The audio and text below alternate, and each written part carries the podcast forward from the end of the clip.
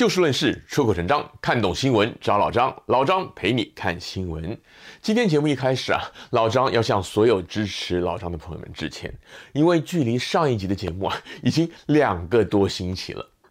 这么久没有出新节目啊，并不是没有值得谈论的新闻素材。相反的，无论是美国本地，或者是台海两岸，乃至于国际啊，都有许许多多值得关注的新闻事件跟议题。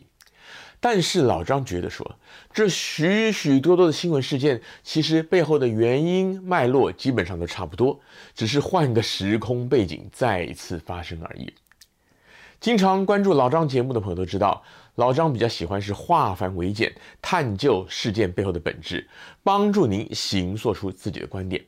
而最近发生的许多事儿，不管是台湾的选举、两岸与美中台三方的互动，还是美国国内的党争，乃至于在左派极端主义主导之下，加州跟湾区出现的治安啊、油价呀、教育等等林林总总的议题，其实都是换汤不换药。老张以前都已经讲过很多次了，而因为这些新闻事件几乎都是负面的，因此老张才说觉得是意兴阑珊。好几次想好主题之后呢，这个稿子啊都写不下去了。就在这个时候啊，老张看了几段新闻视频，不但心情好了很多，内心呢也有很多的感慨。因此想在今天的节目当中换个以往非常少谈到的主题类型，但是背后还是会有一些比较深沉的思考。身在台湾或者关注台湾新闻的朋友，这几天大概都体会到了一股橘色魔鬼的旋风。也就是日本京都局高校吹奏部学生管乐队应邀访台参加国庆大会表演，带给台湾的一股另类的清流。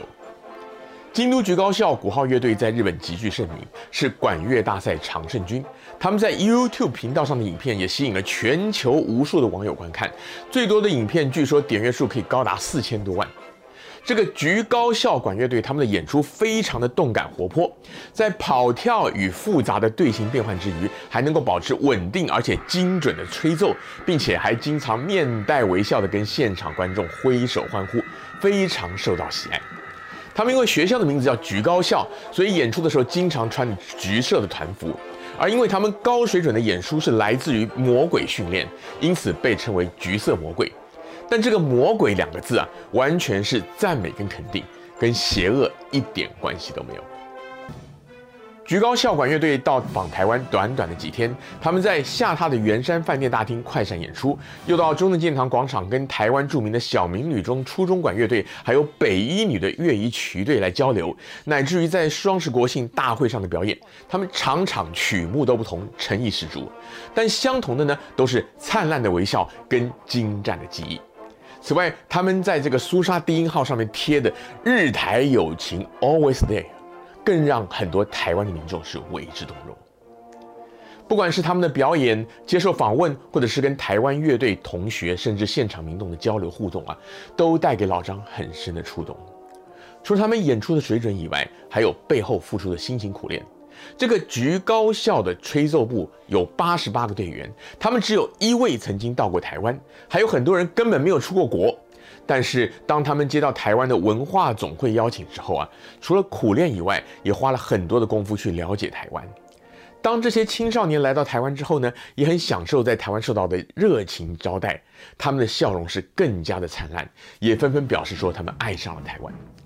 这个在每天充满了攻訐、造谣、撒狗血的新闻版面上，真的是一股清流。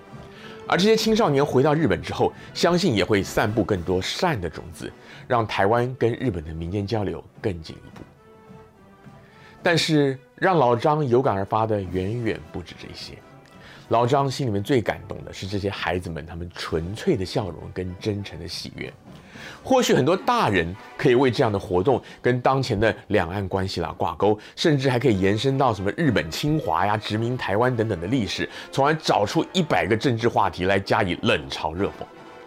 但是，就是因为这样的政治敏感跟极端对立，才造成今天台湾社会蓝绿之间水火不容的仇恨。人与人之间早已经没有最基本的信任跟尊重，时时刻刻都在尔虞我诈、相互攻防。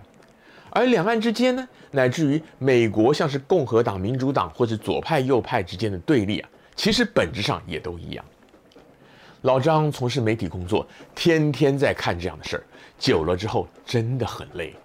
因此，当看到这些孩子透过音乐欢乐地来展现出属于少年人的真善美，心里面当然觉得光明，觉得温暖，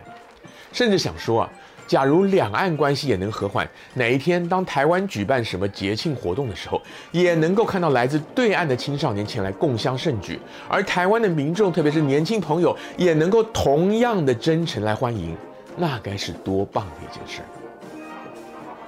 大人的世界永远是复杂的，